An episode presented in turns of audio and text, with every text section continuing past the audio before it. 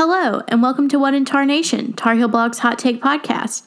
On this episode, we're recapping UNC's win over Georgia Tech. I'm Tanya Bondurant, and with me, as always, is Brandon Anderson. Brandon, how did you enjoy yesterday's win? I enjoyed it a lot better than today's day of NFL football. I'll just say that. But um, no, I really enjoyed it. Glad that we're able to get out a win before the bye week. So you know, can always, can never go wrong with that, right? Getting a win after three straight losses is good, even if it was against an opponent that should be beat. Um, I think Carolina was obviously a little more talented than Georgia Tech's team, and those are games that they really need to find a way to win. Um, hopefully, it's the start of a good stretch of games where they can kind of get back on track. Yeah, I think this is definitely going to be good for their confidence. Um, not everything went right the entire game, but also a lot more things went right in this game than have been going correctly in the previous one. So I think that's always good. Um, the offense in particular did a lot better than they have in the previous ones. Uh, Sam Howell, my man, threw for he threw fifty one times for three hundred and seventy six yards. Yeah, I mean the offense possessed the ball a lot, and they ran.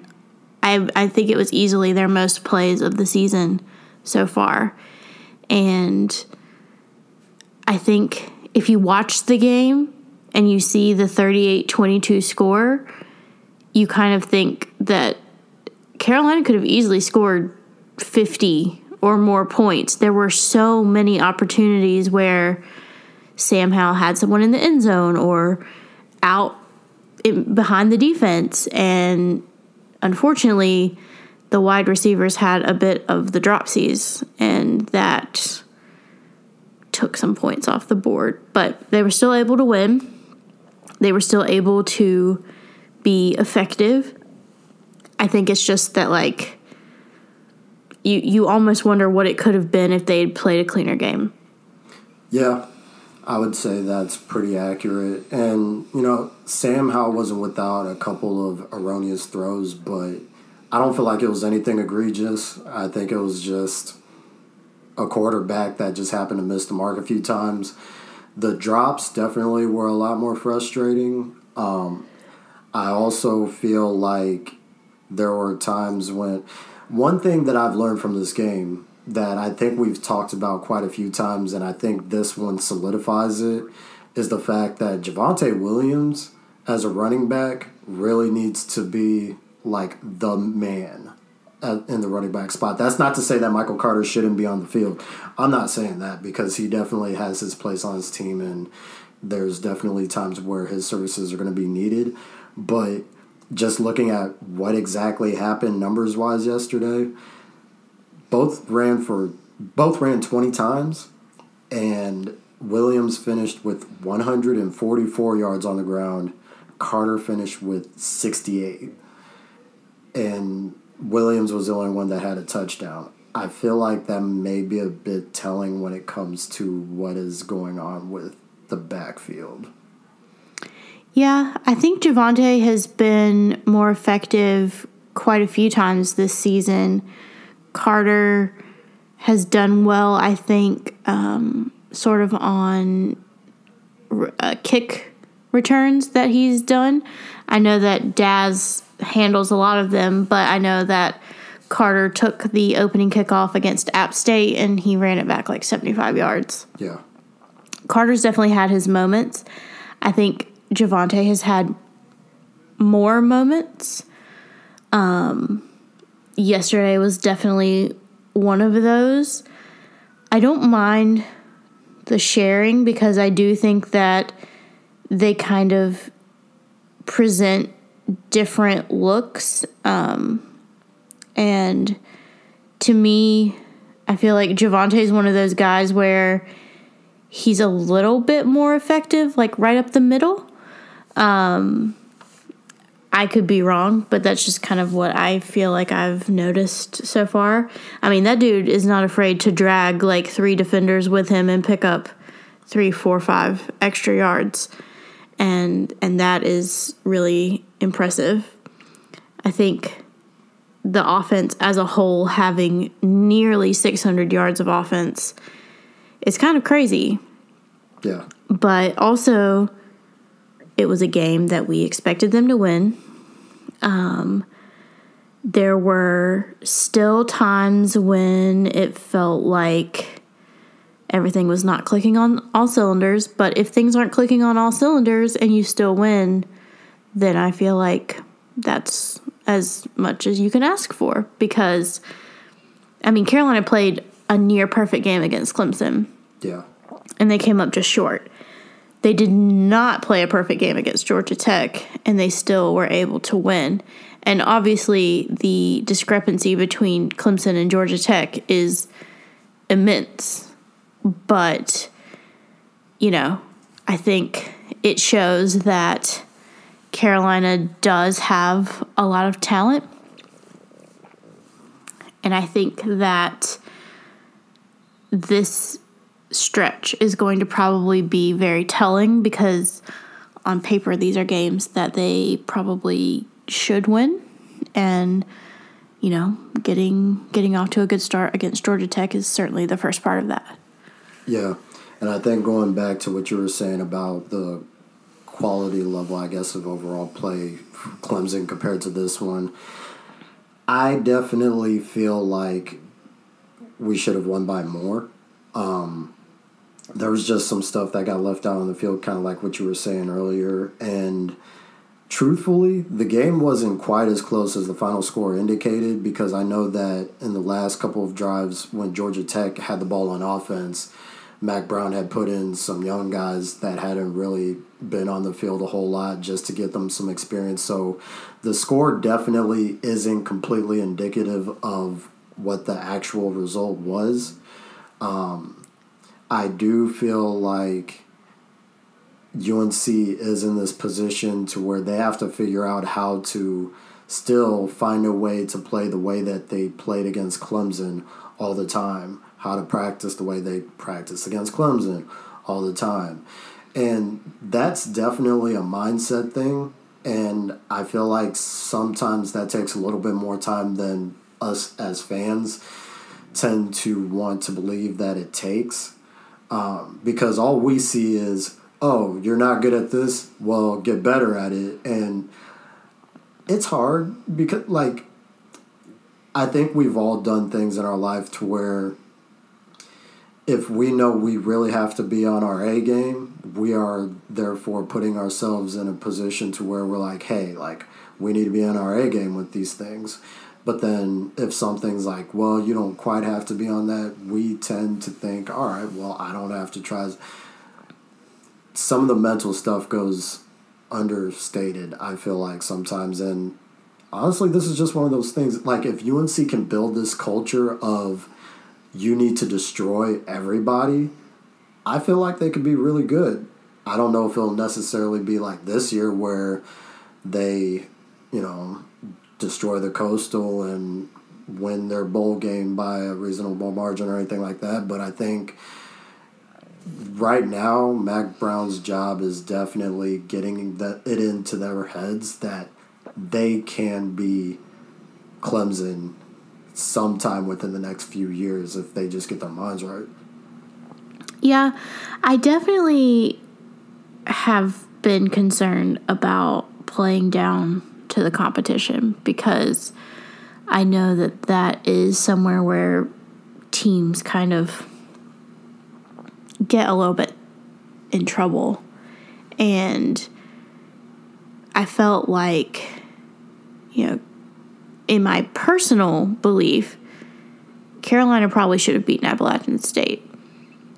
But I feel like they kind of played down a little bit and that's not to say that Appalachian State is a bad team. Yeah. They're not.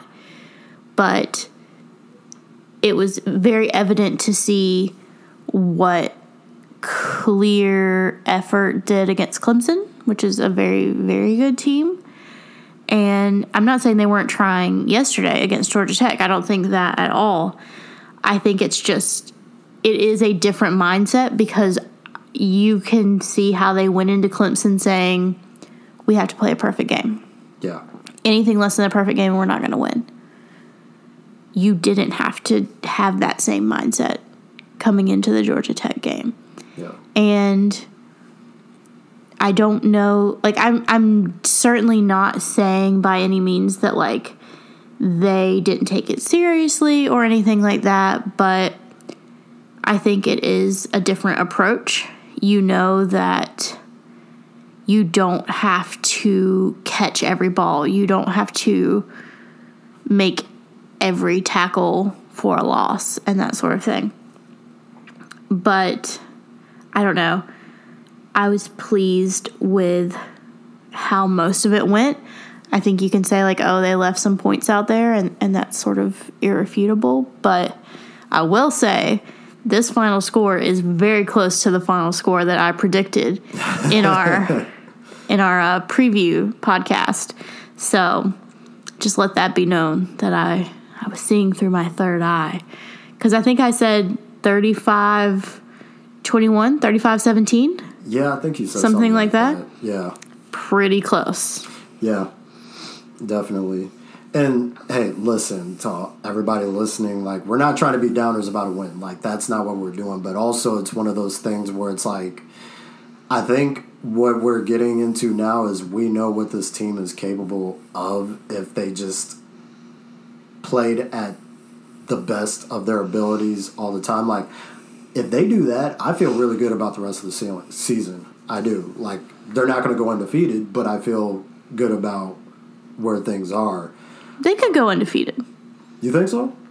if they play like they played against clemson for Yeah. the rest of the season yeah i think so i mean i think the obvious barrier to that is virginia Yeah.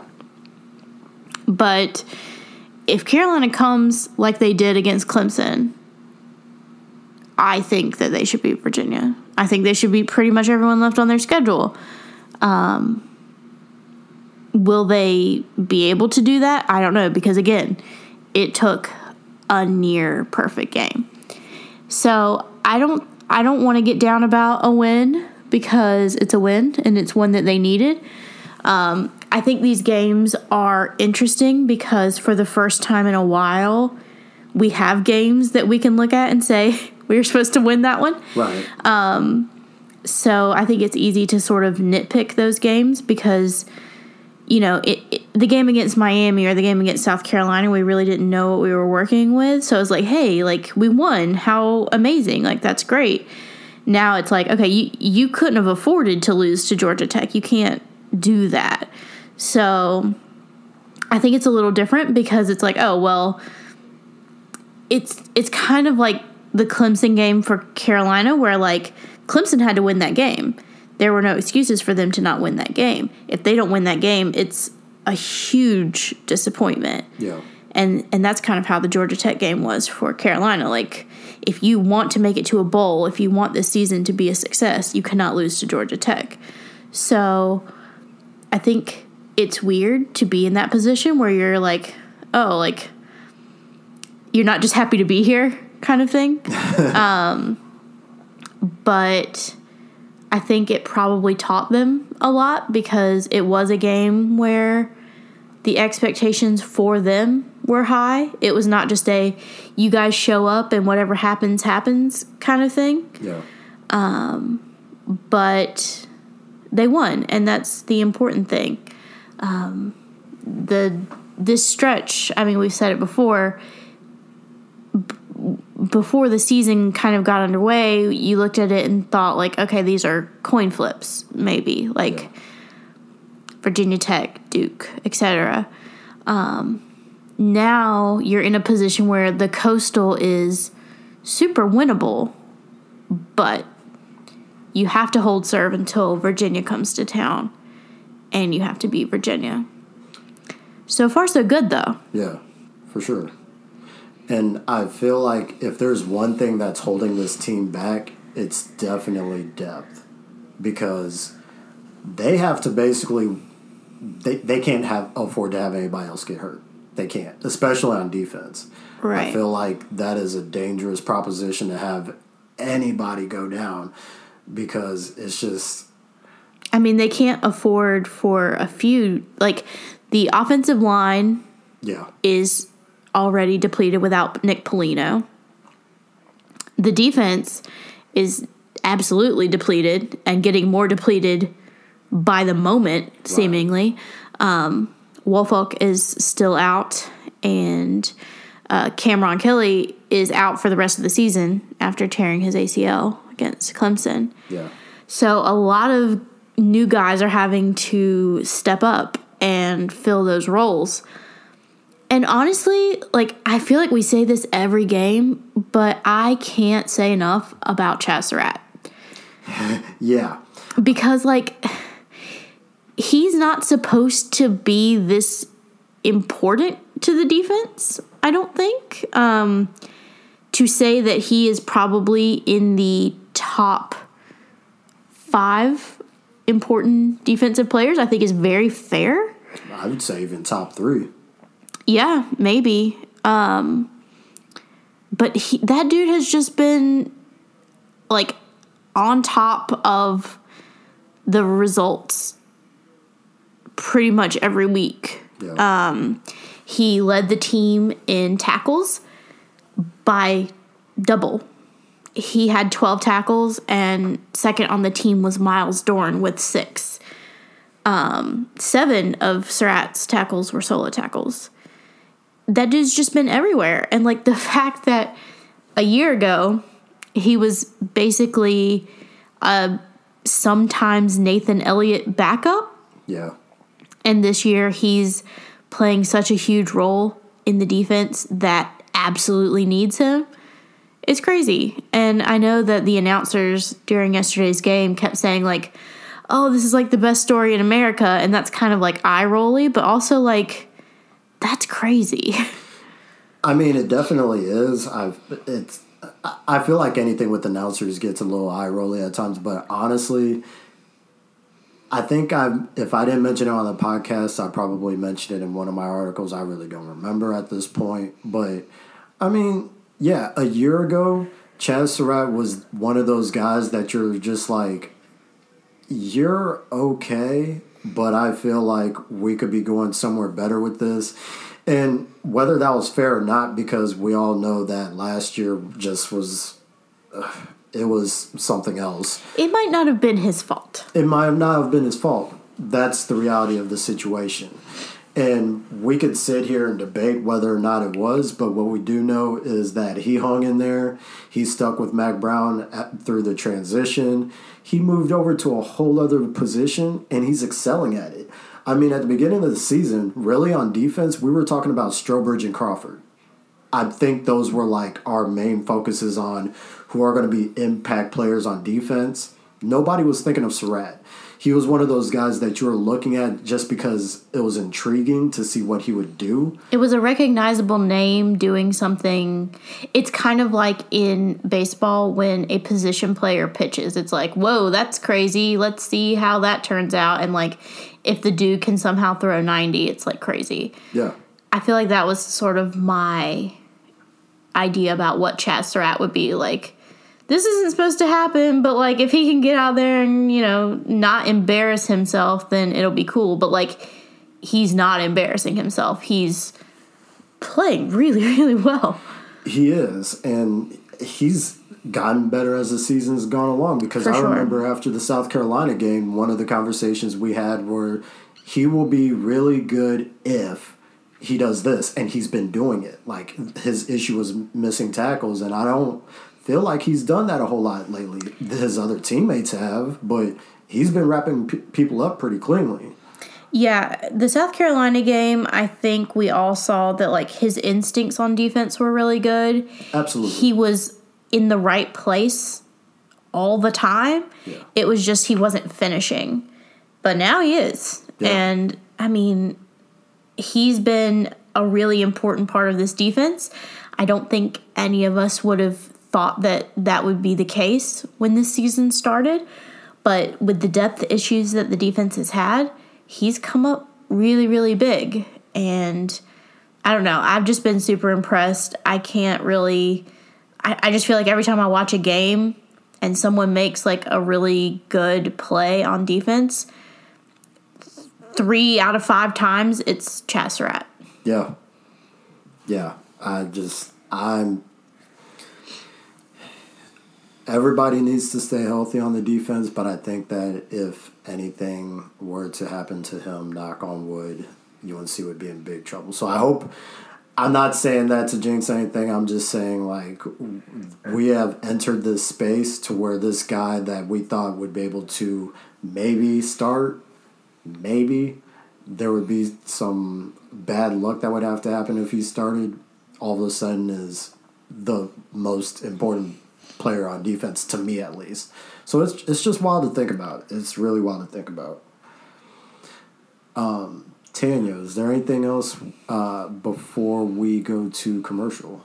I don't think so. All right. Well, when we get back, we will do best and worst of this game. Um, I have a feeling that you and I probably have similar answers, but we're going to find out. So stay tuned. We'll be right back.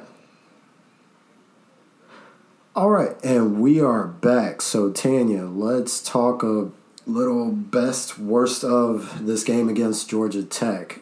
What do you have as your best of the game?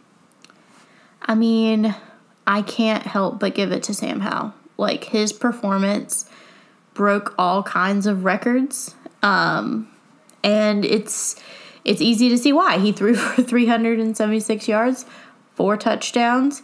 He did have a pick, but I mean, when you throw it 51 times, Yeah.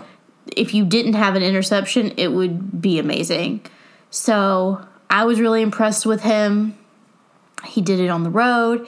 He did it, you know, against a team that he should be able to pick apart, but I felt like the way he did it was really impressive to me.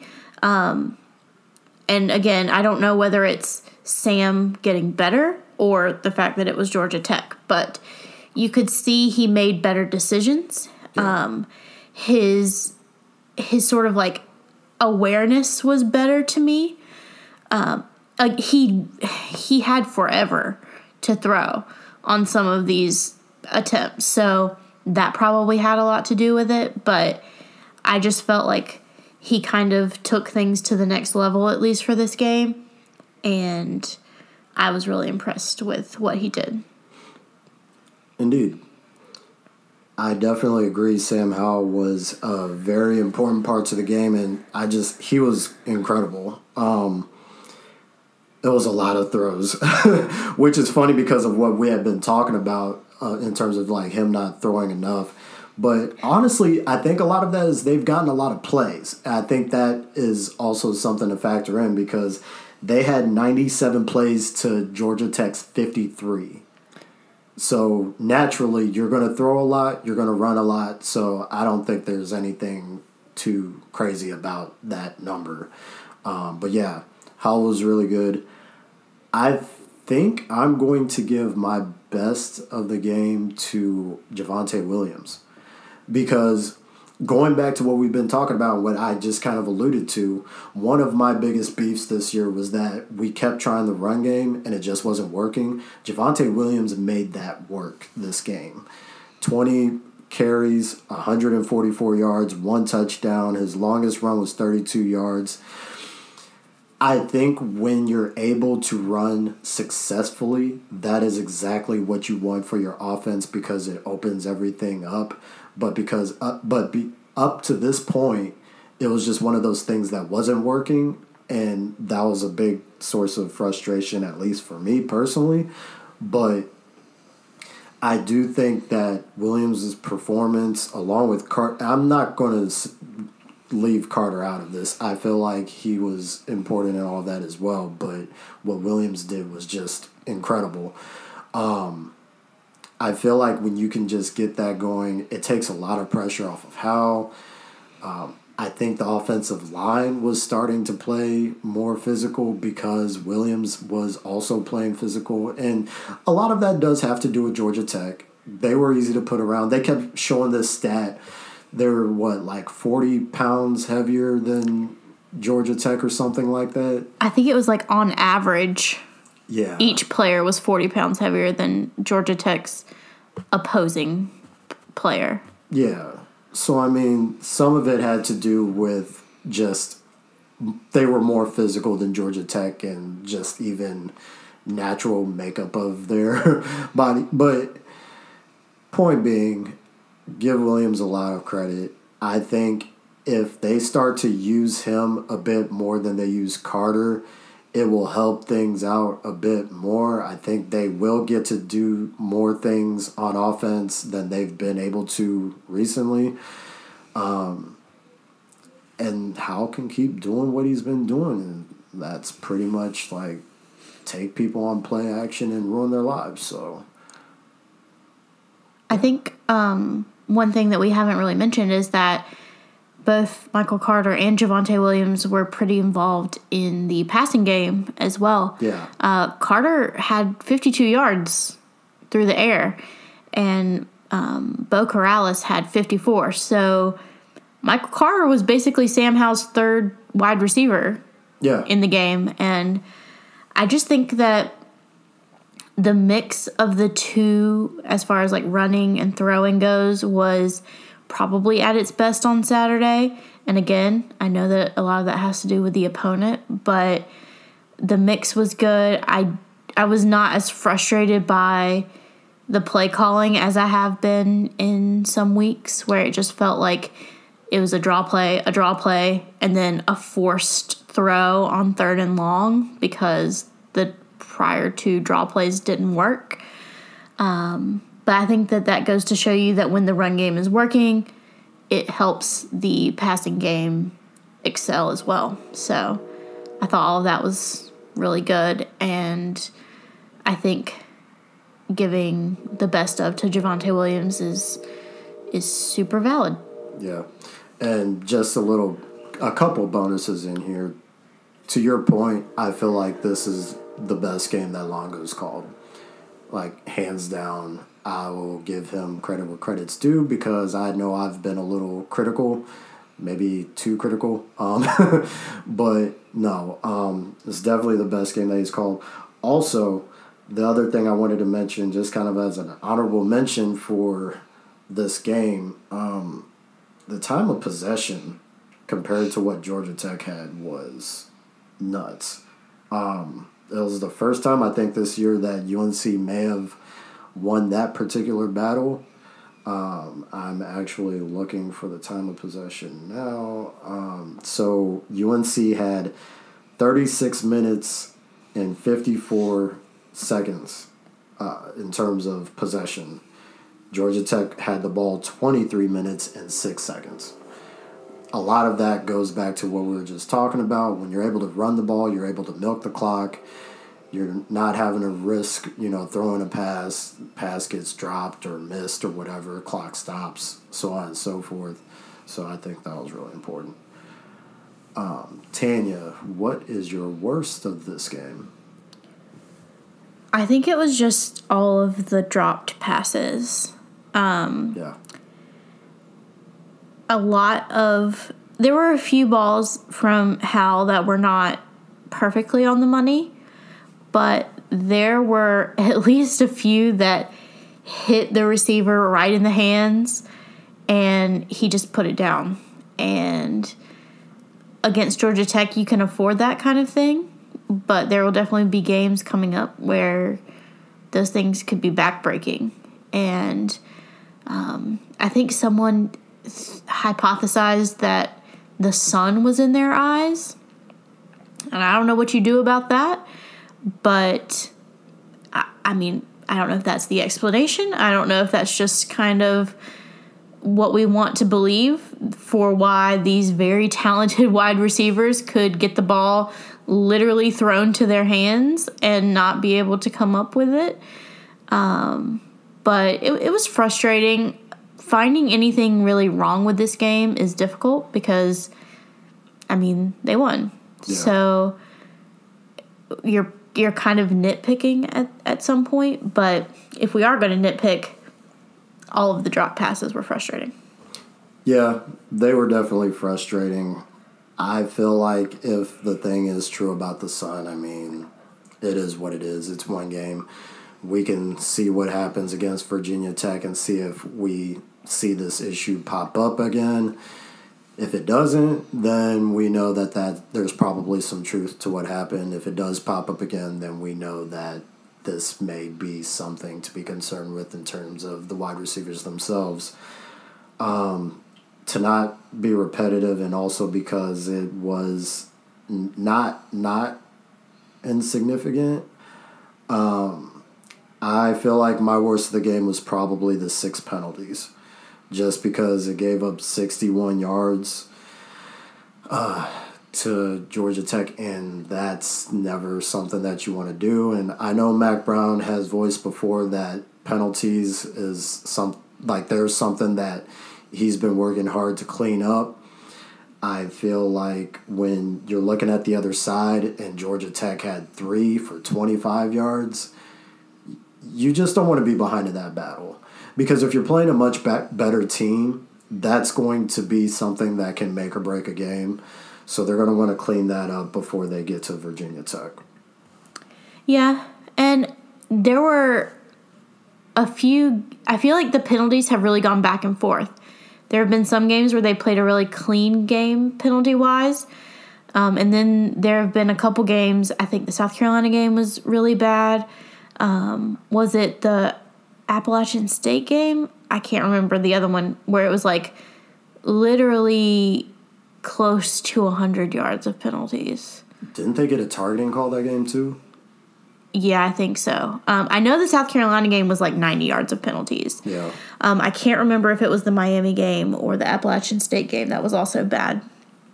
But yeah, like you just don't want to be in that position where you're costing your team yardage that could be important. Um, I know that against Clemson, it seemed like Carolina did a lot better in the penalty department because Clemson was committing false start penalties left, right, and center, and and Carolina was somehow more disciplined than that, which is surprising to me.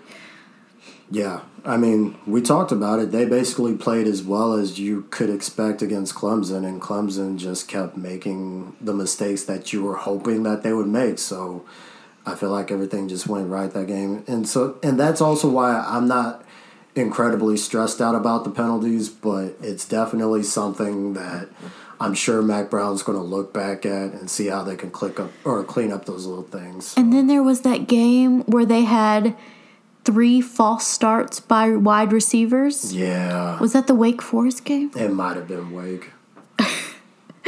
So it's just like there are some times where it's like, okay, this penalty, I get it. But then there's sometimes where it's like, what on earth, man?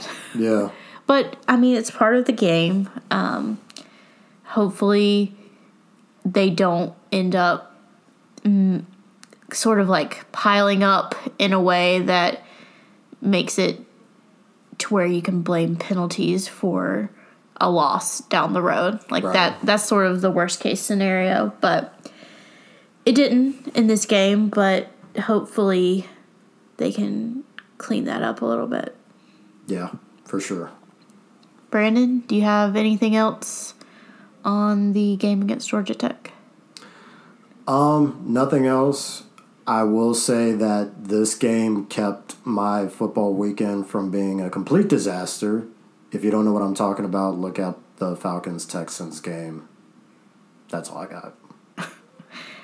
Brandon always with the most random interludes, but that's why we keep him around, I guess.